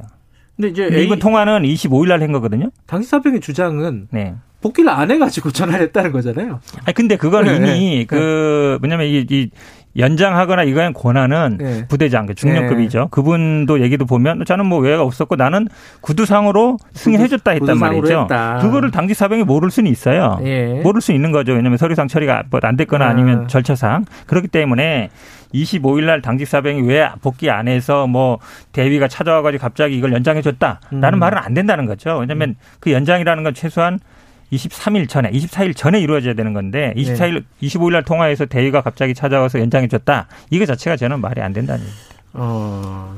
그럼 당사병이 기억이 혼선이 있거나 거짓말을 하고 있다 이렇게 보시는 거예요? 아니 일단은 저는 논리적이지 않다는 거죠. 25일 날 와가지고 음. 어느 날 갑자기 뭐 어떤 모 부대의 대위가 와가지고 이걸 연장 처리줬다는 것 자체가 예. 이미 휴가가 승인된 상태였는데 예. 최소한 24일부터 개인 휴가했다 그러면 예. 그 전에 만약에 와서 대위가 승인해줬다 그런 말이 되는데 25일 날 와서 그걸 승인해줬다는 건 제가 보기에 말이 안 된다는 거죠. 알겠습니다. 그 검찰이나 뭐 특임 검사 얘기 조금 있다 하고요. 그그 그 새로 신원식 의원 측에서 얘기한 거 있잖아요. 통역병 특혜를 어 뭐라고 할까요? 그러니까 요청을 했다? 뭐, 뭐, 압력이 있었다? 하지만 자기가 막아냈다? 이거잖아요. 그죠? 이건 뭐, 그런데 내용이 약간 좀 복잡한 것이, 네. 그, 평창 동계올림픽 때 통역병 중에서 일부를 차출해가지고, 네. 그렇게 보냈는데, 거기에 자원한 사람들이 네. 많았고, 카투사 네. 내에서, 그리고 자원한 사람들에게 또 이렇게 외압이라고 해야 될까요? 네. 아니면 뭐 특혜를 달라고 하는 여러 요청이 많아가지고, 해당 지휘관이 굉장히 부담스러워가지고 결국은 추첨으로 하기로 했다라고 부대원들 앞에서 이제 공개적으로 이야기했다 요 이야기거든요. 음, 네. 근데 그, 그 외부 요청 또는 외압의 안에 이제 추미애 장관 아들이 들어 있었다 뭐 이런 음. 얘기인 것 같은데 저는 이 문제는 또 약간 다른 얼개에서 봐야 되는 것이 결국에는 행위가 이루어지진 않았거든요. 그거는 미수죠. 네, 미수기 때문에 저는 이 부분은 뭐 추가로 이제 그 그러니까 그런데 이런 것들이 이 지원 단장이 이야기하는 여러 단편들이 사실관계가 맞다고 한다면은 네. 그 앞에 이야기했던 이 사건들에 대해서도 상당히 신빙성이 있는 이야기라는 음. 얘기가 되기 때문에 저는 네. 충분히 참고할 만한 가치는 있다 이렇게 봅니다. 음. 그리고 실제로 카투사에 대해서 네. 이런 식으로 뭐 여러 가지 외압이 많다 또는 여러 가지 압력이 들어온 게 많다라는 것을 증언한 거 아니겠습니까? 그럼 음. 이거에 대해서도 제재적으로 이제 한번 전수조사해볼 필요가 있다. 국방위원들 사이에서 이렇게 얘기가 나오는 것 같습니다. 통역병 특혜 뭐 관련해서는 어떻게 생각하십니까, 현근택 의원? 네, 이것도 어제 저도 뭐 쭉 봤는데요. 결국은 이제 그 대령 부대장이라는 분이 뭐 여러 가지 아마 뭐 외압이 들어와서 원래는 그냥 선발을 하려고 했는데 추첨제를 바꿨다 이 얘기잖아요. 네네. 뭐 저는 사실은 그 부분이 예를 들어서 처음부터 원래 추천자였으면 뭐 추천자 뭐 외부에서 전화할 여지가 없는 것이고 네. 또 그럼 만약에 추천이 아마 60여 명 정도 뽑는 것 같은데 네. 그렇게 한다 해서 이걸 추천제로 바꿀 수 있는 건지 그건 뭐 본인이 뭐 권한인 건지 잘 모르겠고요. 저는 결론적으로 또 안 됐거든요. 이분이 선정이 안 됐어요. 그러니까 저도 다른 글에 보니까 이게 그 논란이 있는 것 같아요. 처음부터 추천제였는지 아니면 저 바꾼 건지 중간에 음. 그거는 약간 논란이 있는 것 같은데 만약에 처음부터 추천제였으면 이건 뭐 외부에서 전화하고 말고 여지도 없는 거거든요. 그리고 뭐 일단 자꾸 미수 얘기하는데 이건 뭐 범죄를 전제로 하는 건데 일단 선정이 안 됐다 그러면 저는 뭐 큰 문제는 아니라고 보고 있습니다. 에, 특, 특임 검사, 특검은 아니고 특임 검사 도입해야 된다 이렇게 보시는 거예요? 저는 뭐 장관의 가족이 연루된 사안이고 네. 지금 이제 현행 검찰의 뭐 대검 빼고는 이제 중립성에 대해 가지고 추 장관과의 갈등 관계나 아니면 친소 관계 때문에 계속 얘기가 나오는 상황이기 때문에 저는 추미애 장관 여기에서 네. 단순히 무슨 무혐의 받는 것이 목적이 아니라 네. 정치적인 인물이기 때문에 정치적으로 해결이 완벽하게 끝나는 것을 바란다면은 네. 본인이 통 크게 특임 검사에 합의해 주는 것이 방법이 아닌가 음. 뭐 그런 생각을 하게 됩니다. 그런 논의 당에서는 안 하나요? 이거 너무 지겨워서 좀 빨리 좀 마무리해야 되는 거 아니냐 이런 얘기 나오고 아, 저도 뭐 한데. 수사는 네. 빨리 끝내야 된다고 봅니다. 네. 그러니까 아까 말씀처럼 뭐 그렇게 어려운 수사는 안 해요. 네. 진료 기록 같은 거 확인하면 되는 거고 왜 없는지 같은 걸 찾아보면 되는 건데 근데 기본적으로 특임 검사는 안 맞아요. 특임 검사는 검사의 비위 음. 검사에 비례된 거래 옛날에 그랜저 검사니 뭐 벤츠 예. 검사 이럴 때 했던 거거든요. 그러니까 지금 이게 만약에 검사의 비위가 되려면 지금까지 나온 걸로는 뭐 조서를 작성할 때 누락시켰다든지 이런 거 말고는 음. 사실 특임 검사 할 만한 내용은 아니다라고 음. 보는 게 맞는 것 같습니다. 그렇게 뭐 어떻게 그, 그 얘기에 대해서 어떻게 생각하세요? 아니죠 할 수 있죠. 저는 이게 네. 검사뿐만 아니라 지금 검사를 사실상 총 지휘하고 있는 지금 네. 지휘권을 극대화해서 활용하고 있는 추미애 장관과 관련된 건이기 때문에 전 중립성 문제도 당연히 있는 것이고 지금 이 수사 자체가 8개월째 질질 끌리고 중간에 수사팀이 싹 교체된 것 자체가 지금 뭔가 수사가 제대로 진행되지 않고 있다는 방증이거든요. 네. 그러면 저는 여기에 대해서 당연히 특임 검사 주장할 수 있다 봅니다. 일주일 동안 어떤 일이 벌어지는지 검사의 비리 그러니까 뭐 법무부 장관을 뭐 검사라 당시 검사 아니었고요. 지금 뭐 지금도 검사가 아니죠 물론 그러니까 검사의 비리에 대한 거예요. 특임 검사는 음. 명문으로 그렇게 돼 있습니다. 그죠? 알겠습니다. 그건 뭐 정치적인 합의가 음. 필요한 부분인 것 같기도 하고 자, 여기까지 듣겠습니다. 고맙습니다. 네, 감사합니다. 정치사이다 이준석 국민의힘 전 최고위원 그리고 현근택 더불어민주당 법률위 부위원장이었습니다. 공정하고 깊이 있게 오늘 하루 이슈의 중심.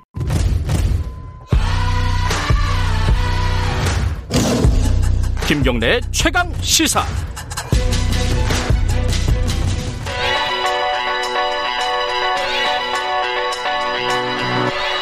최강 시사 김수민의 눈.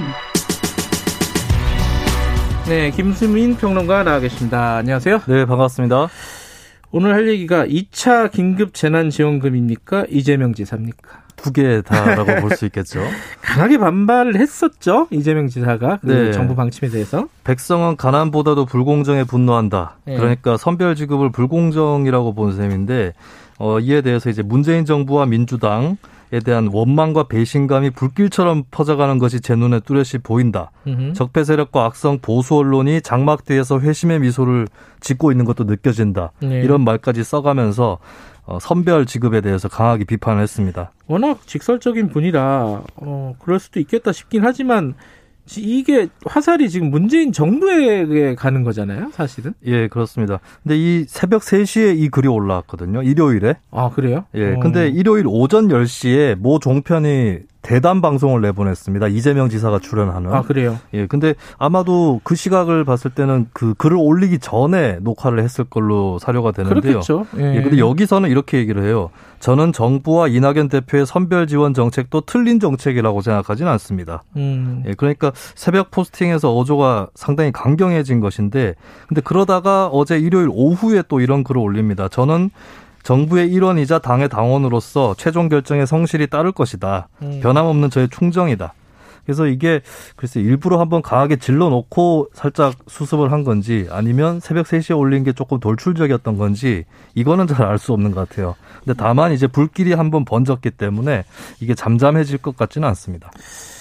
아, 새벽에 페이스북 실수하시는 분들이 많은데 그게 실수는 아닌 것 같고 그 내용에 보면은 네. 이제 뭐 밤을 밤에 잠을 이루지 못한다는 분들이 있다. 자신도 음. 마찬가지다. 뭐 이렇게 얘기를 하고 있긴 하죠. 어쨌든 아까 말씀하신 대로 불길이 한번 확 오르는 상황이 돼 버렸는데 네. 왜 지금 이런 불길을 올렸느냐? 네. 이렇게 그게 궁금하지 않겠습니까? 그러니까 의도는 알 수 없지만 예. 시기가 된 것 같기는 해요. 예. 여러 가지 여건들이 있는데 첫 번째는 보통 이렇게 비판하면 내부 총질한다라고 하는 역공을 많이 받게 되거든요. 그렇죠. 근데 일단 올해 총선에서 제1야당이 대패하고 그러니까 적이라고 할 만한 쪽이 몰락을 한 상태이고 네. 두 번째는 이제 문재인 정부 지지율이 좀 올라갔다 내려갔다 하긴 하는데 굉장히 이제 과거처럼 구조적으로 탄탄하게 올라갈 것 같은 타이밍은 아니거든요. 음흠. 보통은 이제 정부 지지율이 높지 않을 때는 조금 거리가 있는 어, 비판적인 여권 내 주자가 뜨는 그런 이치들도 작용을 할 수 있을 겁니다. 네. 무엇보다 중요한 건 민주당 지도부가 구성이 됐거든요. 네. 예, 그러면 이제 딱 구성이 된 상태에서 이 지사 입장에서 내가 때린다고 지도부가 흔들리는 거냐. 음. 이렇게 또 얘기를 할 수가 있겠고 이게 프레임이 문재인 대 이재명이 아니라 이낙연 대 이재명 또는 홍남기 부총리를 위시한 관료 대 이재명 약간 이렇게 보이는 측면도 있어서 대통령을 공격했다라고 하는 프레임에서 또 자유로울 수 있는 그런 상황들도 또 반영이 된 것 같습니다. 이게 사실은 이제 여러 가지 이슈가 있는데 정치적인 이슈가 왜 이제 이재명 지사가 만약에 승부를 건 거라면은 네. 재난지원금에다 승부를 걸었을까? 유리하니까 그렇겠죠.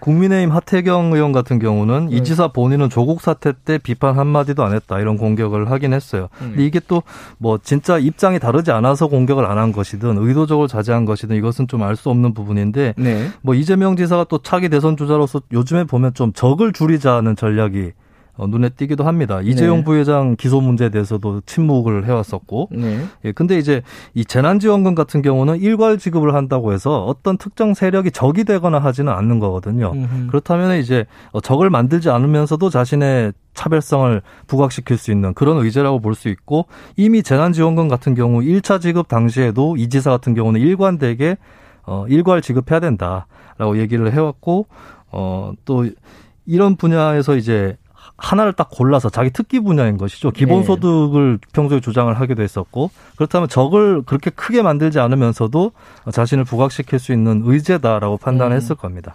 짧게 짧게 이재명 지사 측 그리고 이낙연 대표 측 얘기를 해보죠. 이재명 지사는 손실은 없을까요? 이번에? 이번에 이제 일단은 저는 이득을 본 것은 민주당 지지층 중에서는 일괄 지급론자가 상대적으로 많다는 것이고 예. 예, 대통령 선거에서의 그 경선은 대표하고는 다르게 일반 국민들이나 그 어, 비당원 지지층의 의견도 굉장히 크게 비중이 차지하거든요. 네. 그런 측면에서는 이제 어, 정치적으로 그렇게 손실을 본 것은 없다라고 보여지는데 다만 이제 요번에 나온 논쟁 와중에 나왔던 몇 가지 어법들은 좀 문제가 될 수도 있겠다. 그러니까 통합당의 갈등 책략이다 선별 지급이 음흠. 이렇게 얘기를 했는데 그러면 선별 지급 찬성하는 나는 통합당인가 음. 이런 좀 반발을 또 어떤 국민들한테는 살 수도 있는 것이고 이게 선별 대 보편을 이분법적으로 나누는 게 기존에 보편 복지는 좌파 것이다라고 했던 예, 그쪽 보수 세력 입장하고 크게 다르지 않다라는 지적을 받을 수는 있겠습니다. 이낙연 대표는 어떨까요 이번 논란에서? 이낙연 대표는 거꾸로 이제 자신이 어떤 야당과의 협력 그리고 정부와의 원활한 대화를 통해서 빠르게 선별지급 결정을 내리게 되었다. 네. 거기에 공헌했다라고 하는 것은 이제 어좀 이득으로 작용을 할 것으로 보여지는 거고 네. 실제로 이제 재난지원금 같은 경우에 뭐 보편 지급을 하더라도 거리두기 단계가 이제 격상되면서 영업을 할 수 없는 사업장 같은 경우는 당장의 어떤 내수 진작의 효과를 볼 수 없는 거거든요. 네네. 그런 의미에서 선별 지급을 찬성하는 국민들한테는 좀 어, 좋게 보였을 것이다라고 봅니다. 다만 이제 앞으로 입증해야 될 것은 그럼 이재명은 어떤 일괄 지급이라고 하는 여기서 어 두드러지는 효과를 냈는데 이낙연에게는 어떤 카드가 있느냐, 어떤 음. 차별성이 있느냐 이건 앞으로 입증해 나가야 될 부분이 될 것 같습니다. 이 정치적으로도 굉장히 중요한 사건이 될 수도 있겠네요. 여기까지 듣겠습니다. 고맙습니다. 예, 감사합니다. 김수민의 눈이었습니다. 김경래 최강 시사 2부는 여기까지 하겠습니다. 잠시 후 3부에서는요. 어, 박대기의 고속경제 마련되어 있고요. 사, 어, 그 다음에 수도권 거리두기 2.5단계 지금 시행 중이잖아요. 이거 어떻게 되는 건지 자세히 알아보겠습니다. 일부 지역국에서는 해당 지역 방송 보내드립니다.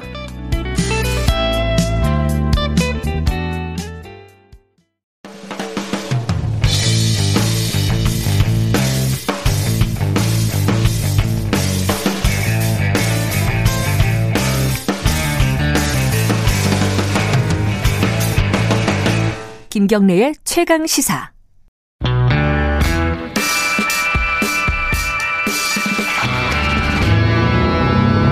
더 이상 waiting은 없다. 박대기의 고속 경제. 네, 박대기의 고속 경제 KBS 박대기 기자 나와 있습니다. 안녕하세요. 네, 안녕하십니까? 뭐 밖에 비 계속 오고 있죠. 아, 예. 오시는 분들한테 계속 물어보고 있습니다. 예, 바람도 많이 불고요. 그래요. 어, 비 상당히 많이 오고 있습니다. 서울 지역에도. 지금 한참 출근하실 때인데, 네. 그죠? 대중, 대중 교통 이용하시고 어, 비, 바람 조심하시기 바라겠습니다.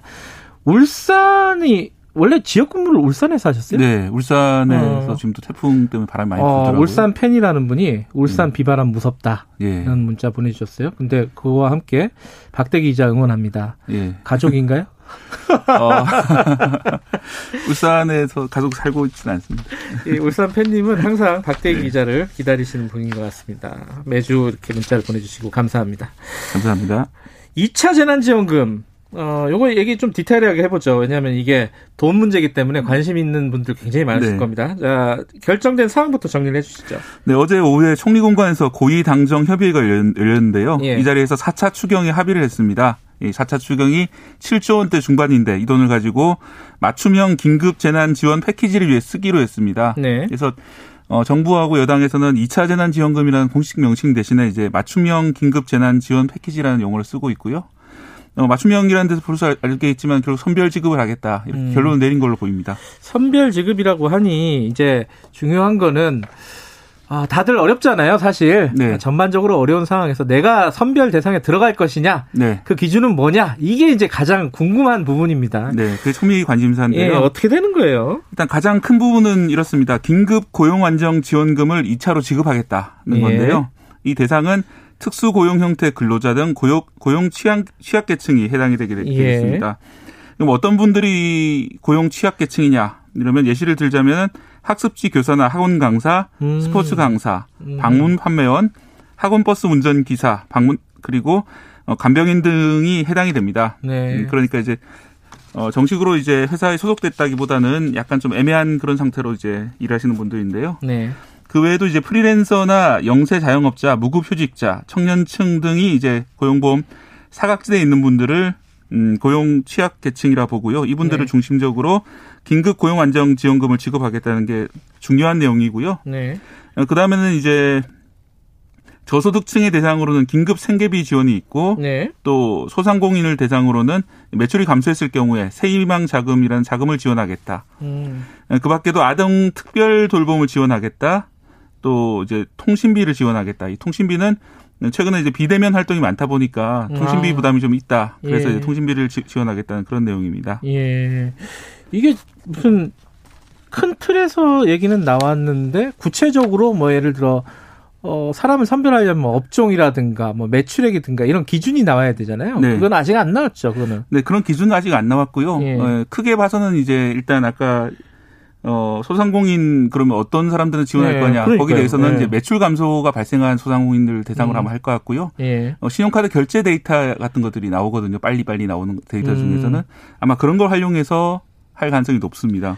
그 집합 금지 명령 특히 받으면 아까 말씀하신 뭐 네. 실내 체육관이라든가 뭐 헬스장 이런 데 문 닫았잖아요, 지금. 네. 그러니까 그런 쪽이 다 포함이 될 가능성은 높겠네요. 그죠? 네, 그 중에 상당 부분이 아마 포함될 것 같아요. 말씀하신 12업종 중에서 상당 부분 그, 음. 그 업종이 특히 신용카드 데이터를 뽑아봤더니 감소가 많은 업종이다. 혹은 음. 어, 그 업종 종사자들 중에서 감소가 많은 사람들 대상으로 음. 일정 자금을 직접 지원하거나 아니면 금융 혜택을 통해서 어, 돈, 돈을 좀 장기 저리로 빌려준다든지 이런 식으로 음. 해결이 될 것 같습니다. 뭐 노래방, PC방 떠오르는 게 있죠, 그죠? 네. 그 안에 같은 것들도 있고요. 어떤 거요? 부페 식당. 아, 네. 거의 다 문 닫았죠, 거기도. 네. 그리고 뭐 대형 학원도 있고요. 아, 네. 제가 아는 건너서 아는 사람이 노래방 운영하는데 네. 노래방은 기계가 비쌀 거 아니에요. 예. 근데 노래방 24시간 돌아가잖아요. 예. 그래서 잠금 장치가 없대요. 아. 항상 사람이 예. 지키는 데니까. 예.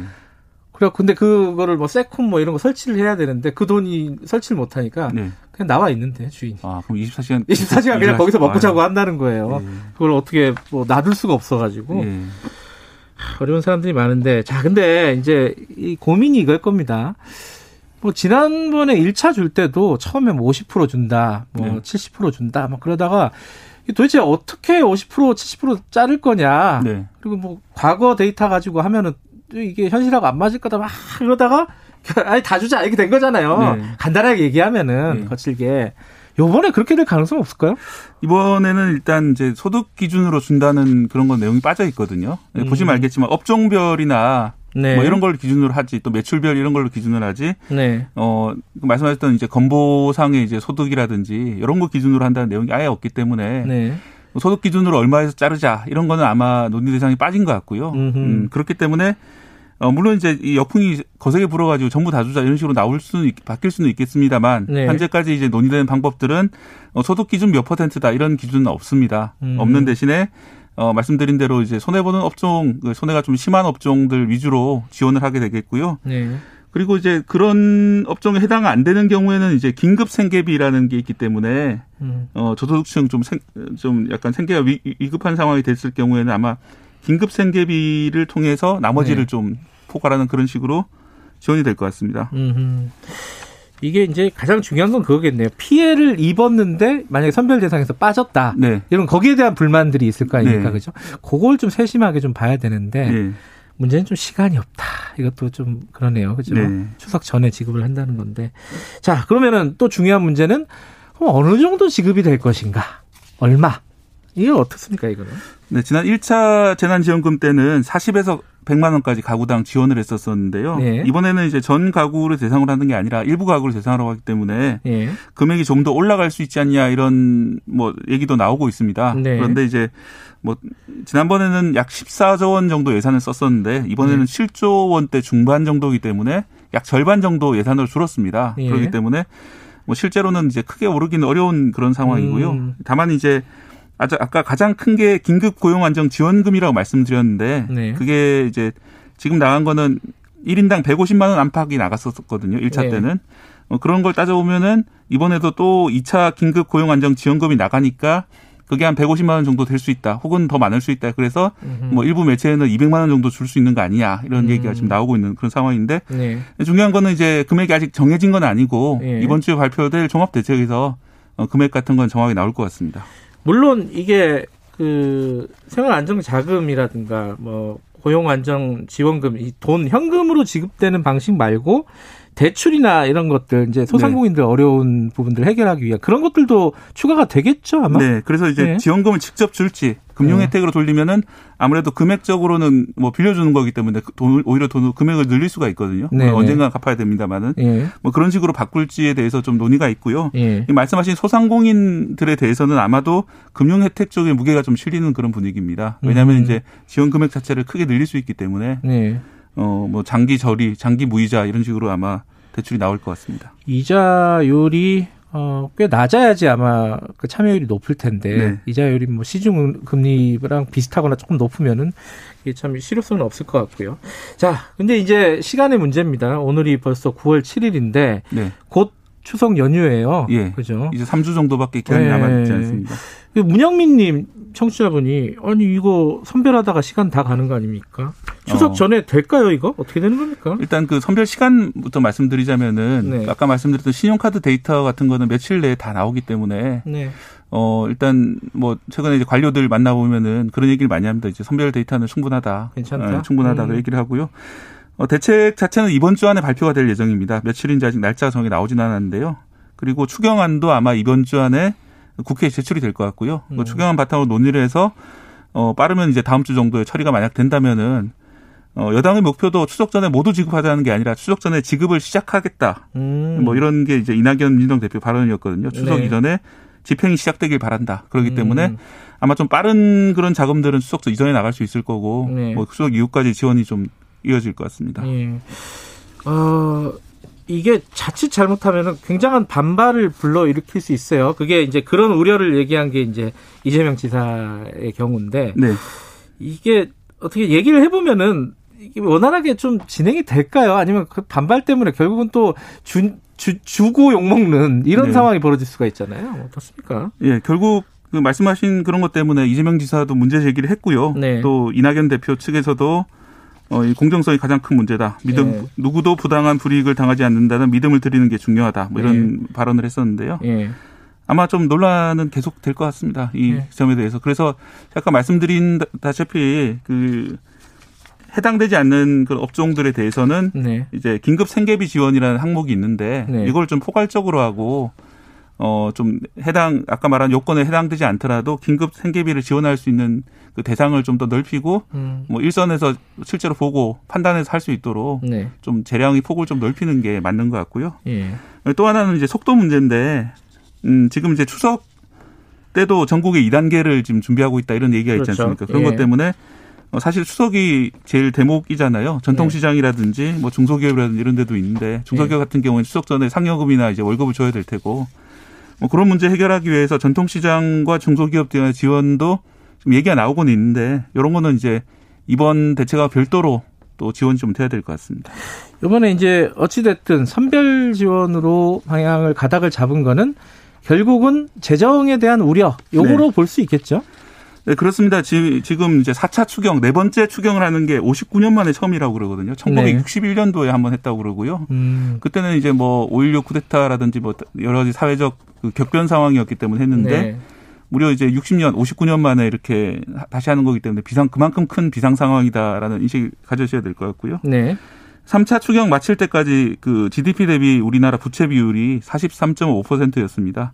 근데 이제 만약 4차 추경을 7조 원대 중반 정도로 하게 되면은 43.9%가 됩니다. 뭐 음. 여전히 이제 OECD 주요 국가들 비해서 낮은 편이긴 한데 어, 내년에도 큰 폭의 그 부채 적자 예산이 이제 음. 예정돼 있기 때문에 내년에는 이제 47.1%까지 오르게 됩니다. 뭐 순식간에 오르는 외국 사례들이 많이 있기 때문에 이런 것 때문에 결국은 선별 지급으로 가지 않았나 그렇게 판단이 됩니다. 음. 어, 지금 이제 4차 추경 통과시키고 이걸 일정을 확정을 지으려면 야당이 협조를 해야 되는 거잖아요. 네. 야당 입장이 정리가 됐나요? 예. 야당은 기본적으로는 이제 선별 지원 입장이었기 때문에 이번 입장이 환영한다 이런 입장인데요. 네. 다만 세부로 들어가면 약간 좀 다릅니다. 어, 여당에서는 이 4차 4차 이제 추경을 전액 국채로 하자 이렇게 지적을 그 주장을 했었는데 네. 여당에서는 이제 기존 예산 중에 좀 절약할 걸 불용 예산 이런 것들을 좀 닦여가지고 네. 국채 발행 규모를 좀 줄이자 이렇게 하는데 그래서 아마 디테일하게 세부 항목으로 들어가면 약간 좀 논란이 있을 것 같습니다. 네. 루아님 청취자분이 이런 문자 보내주셨어요. 동탄 미술학원 운영하시는 분인가 봐요. 네.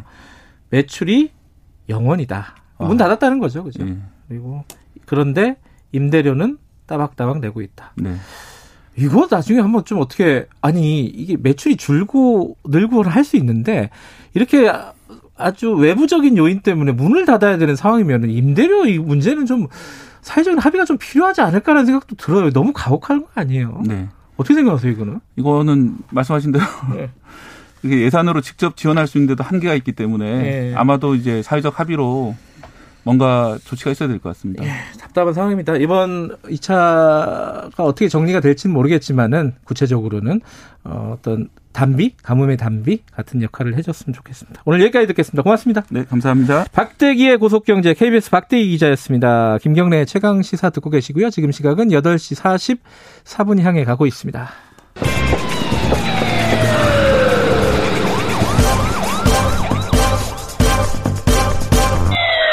김경래 최강 시사. 네, 사회적 거리두기 2.5단계 이거를 일주일 연장하기로 방침을 정했습니다. 그래서 원래는 뭐 프랜차이즈형 커피 전문점, 뭐 스타벅스 이런 데만 어그 자리에 못 앉게 했었는데 파리바게트 같은 제빵점 이런 데도 같은 기준으로 시행을 하겠다고 합니다. 좀 달라지는 거죠. 오히려 더 강화되는 측면도 좀 있는 것 같고요. 어, 13일까지인데 그 뒤에도 혹시 더 연장되지 않을까 걱정도 되고요. 어, 손영래 보건복지부 대변인 중앙사고수습본부 전략기획반장님 연결해서 얘기 좀 들어보겠습니다. 손영래 대변인님 나와 계시죠? 안녕하세요. 예, 안녕하십니까. 13일까지 일주일 더 연장을 했는데 이게 뭐 아직은 충분하지 않다. 어, 효과가 나타나지 아직 않고 있다 이렇게 봐야 되는 거예요? 어떤 어떤 취지로 연장을 하신 거죠? 아, 이 거리두기는 효과가 나타나고 있다라고 보고 있습니다. 예. 지금 환자 발생 수나 집단 감염 같은 것들이 서서히 줄어드는 추세를 안정적으로 유지하고 있는 상황입니다. 예. 다만 이제 효과가 저희가 아직 방역과 의료 체계의 여력을 충분히 가질 정도로는 충분하게 나타나고 있지 않아서 네. 이 부분들을 한 일주일 정도만 더 연장하려고 하는 겁니다. 음, 이게 이제 방역 당국에서 이제 결정한 부분일 텐데 13일 이후에 한 차례 더 연장 혹은 뭐 추석까지 계속 연장 뭐 이런 얘기들도 이제 뭐 우려죠. 어, 걱정들을 하는 분들도 꽤 있는 것 같은데 거기에 대한 계획들은 있으십니까 혹시? 어, 사실 저희로서도 가급적 연장을 안 한다는 게 지금 목표입니다. 아 그래요? 그 지금 음. 예, 수도권의 거리두기 2.5단계는 사실 다들 아시겠지만 굉장히 강력한 조치들이고 네. 그로 인해서 자영업자들이나 서민 경제의 피가 굉장히 큽니다. 네. 따라서 지금 추세상으로 볼 때에도 어, 저희 판단에 이번 주 일주일간만 좀 집중적으로 잘 전개된다 그러면 네. 어, 저희가 목표로 하고 있는 환자 발생 수치들까지 네. 100명 이하로까지 안정적으로 줄어들 수 있지 않을까라고 지금 기대를 하고 있는 중이고 네. 그래서 좀 일주일간만 어, 좀 총력적으로 전개를 하고 어, 그런 목표를 좀 달성하면서 네. 더 이상 추가 연장을 하지 않는 쪽으로 가고 싶다는 게 저도 희망입니다. 네. 희망은 그런데 그러면 만약에 어 일주일 더 했는데 환자 수도 뭐 폭발적으로 늘지는 않지만은 뭐 지금 수준으로 계속 유지가 되고 100명 이상으로 그러면 또 재고해 볼 수 있는 거네요. 그죠?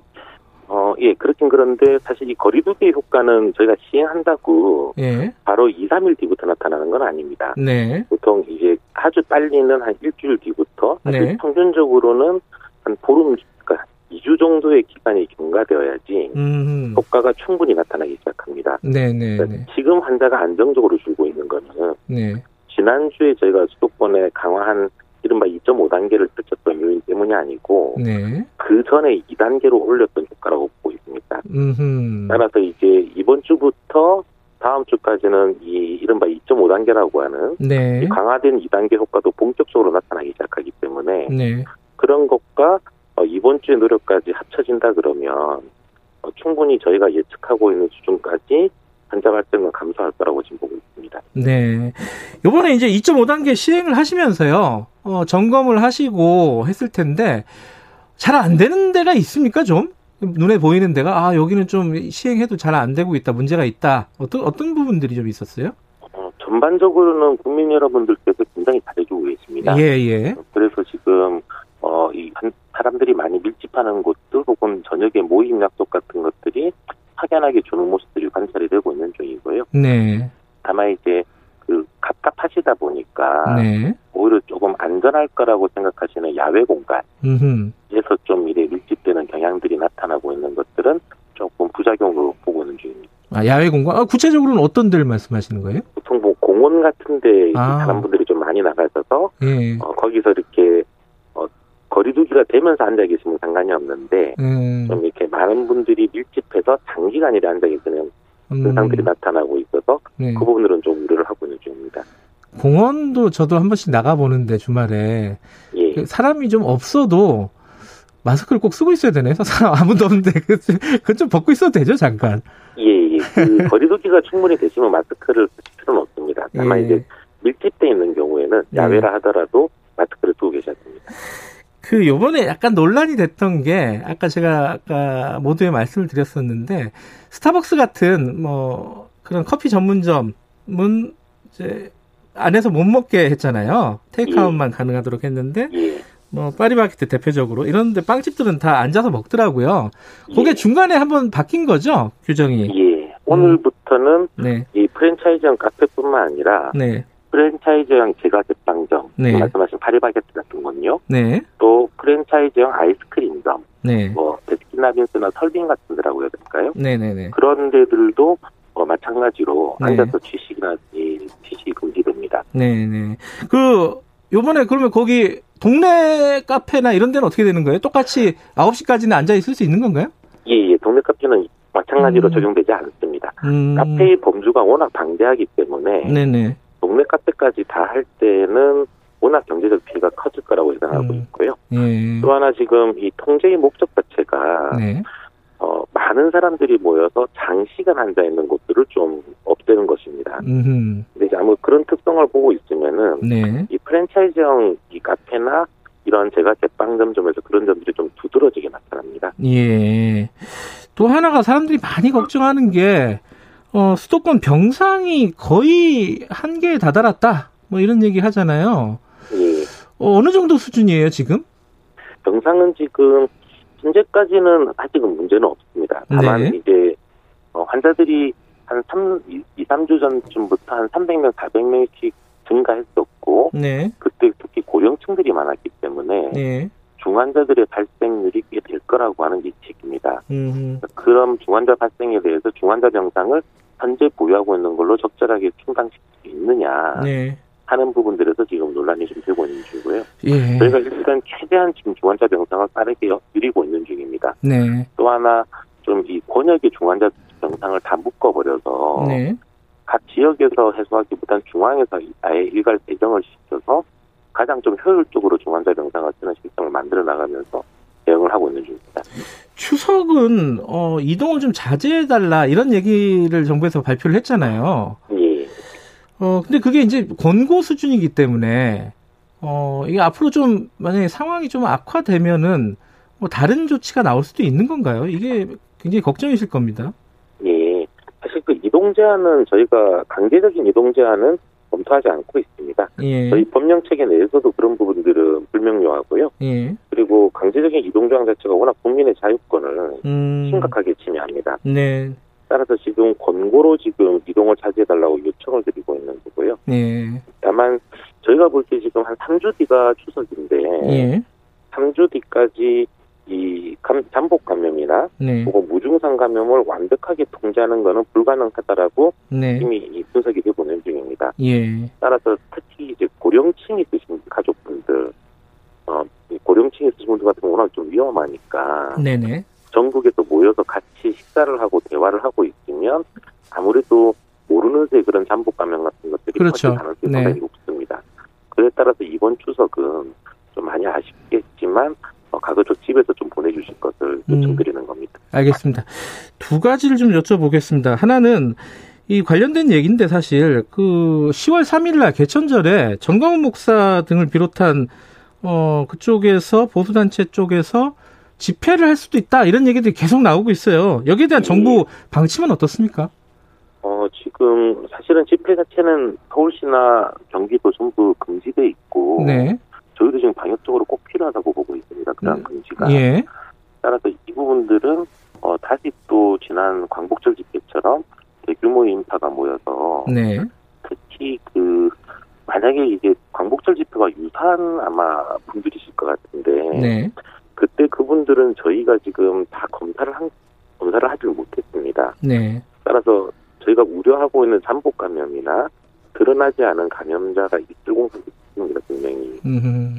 그런 위험성이 있기 때문에 다시 한번 대규모 확산의 계기가 될 수 있다고 보고 있어서 네. 어, 그런 집회는 지금 관계부처들하고 함께 최대한 막는다라고 하는 생각으로 지금 논의를 하고 있는 음. 좀 강력하게 차단할 수 있는 방법 모이면 참 방법이 없잖아요. 사람들이 모이면은 그런 걸 좀 갖고 계신 게 예. 있나요? 예. 이제 아마 좀 같이 논의를 해봐야 될 것 같습니다. 이제 음. 법률상에서는 예. 집회는 금지될 거고 예. 저희 방역 관련 법률과 함께 일반 행정 법률에서도 금지가 됩니다. 네. 그러니까 이제 이 부분들을 어, 잘 엄수할 수 있게끔 네. 어떻게 하면 좀 효과적으로 차단할 수 있을지는 음. 제가 아마 경찰청이나 관계부처들하고 좀 논의를 하면서 예. 방안을 검토해 보겠습니다. 알겠습니다. 이 얘기는 뭐 같은 연결되는 얘기는 아닌데 궁금하신 분들이 많으니까 이게 보건복지부 관할이고요. 그 의대생들이 국가고시 계속 거부한다는 거예요? 어, 예, 그리고 집단 유진 이어가겠다. 이건 뭐 결정을 봐야 될 것 같긴 한데 어쨌든 국가고시 이거 거부하면은 나중에 뭐 인턴 뽑고 군의관 뽑고 이거 굉장히 어려워지는 거 아니냐? 이 대책이 있습니까? 어 아마 이제 어, 사실 정부로서도 지금 한 차례 연기를 해준 상황이라서 그렇죠. 예. 더 이상 추가적으로 연기가 좀 상당히 어려운 상황입니다. 네. 그런데 이제 많은 의대생들이 그래서 이 국가고시를 안 치게 될 경우에 네.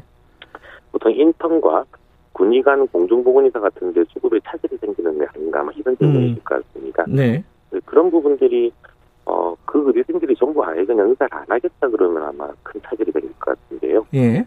결국에는 이게, 어, 의사로 내년이 됐든 내후년이 됐든 들어오긴 들어올 거라서. 예.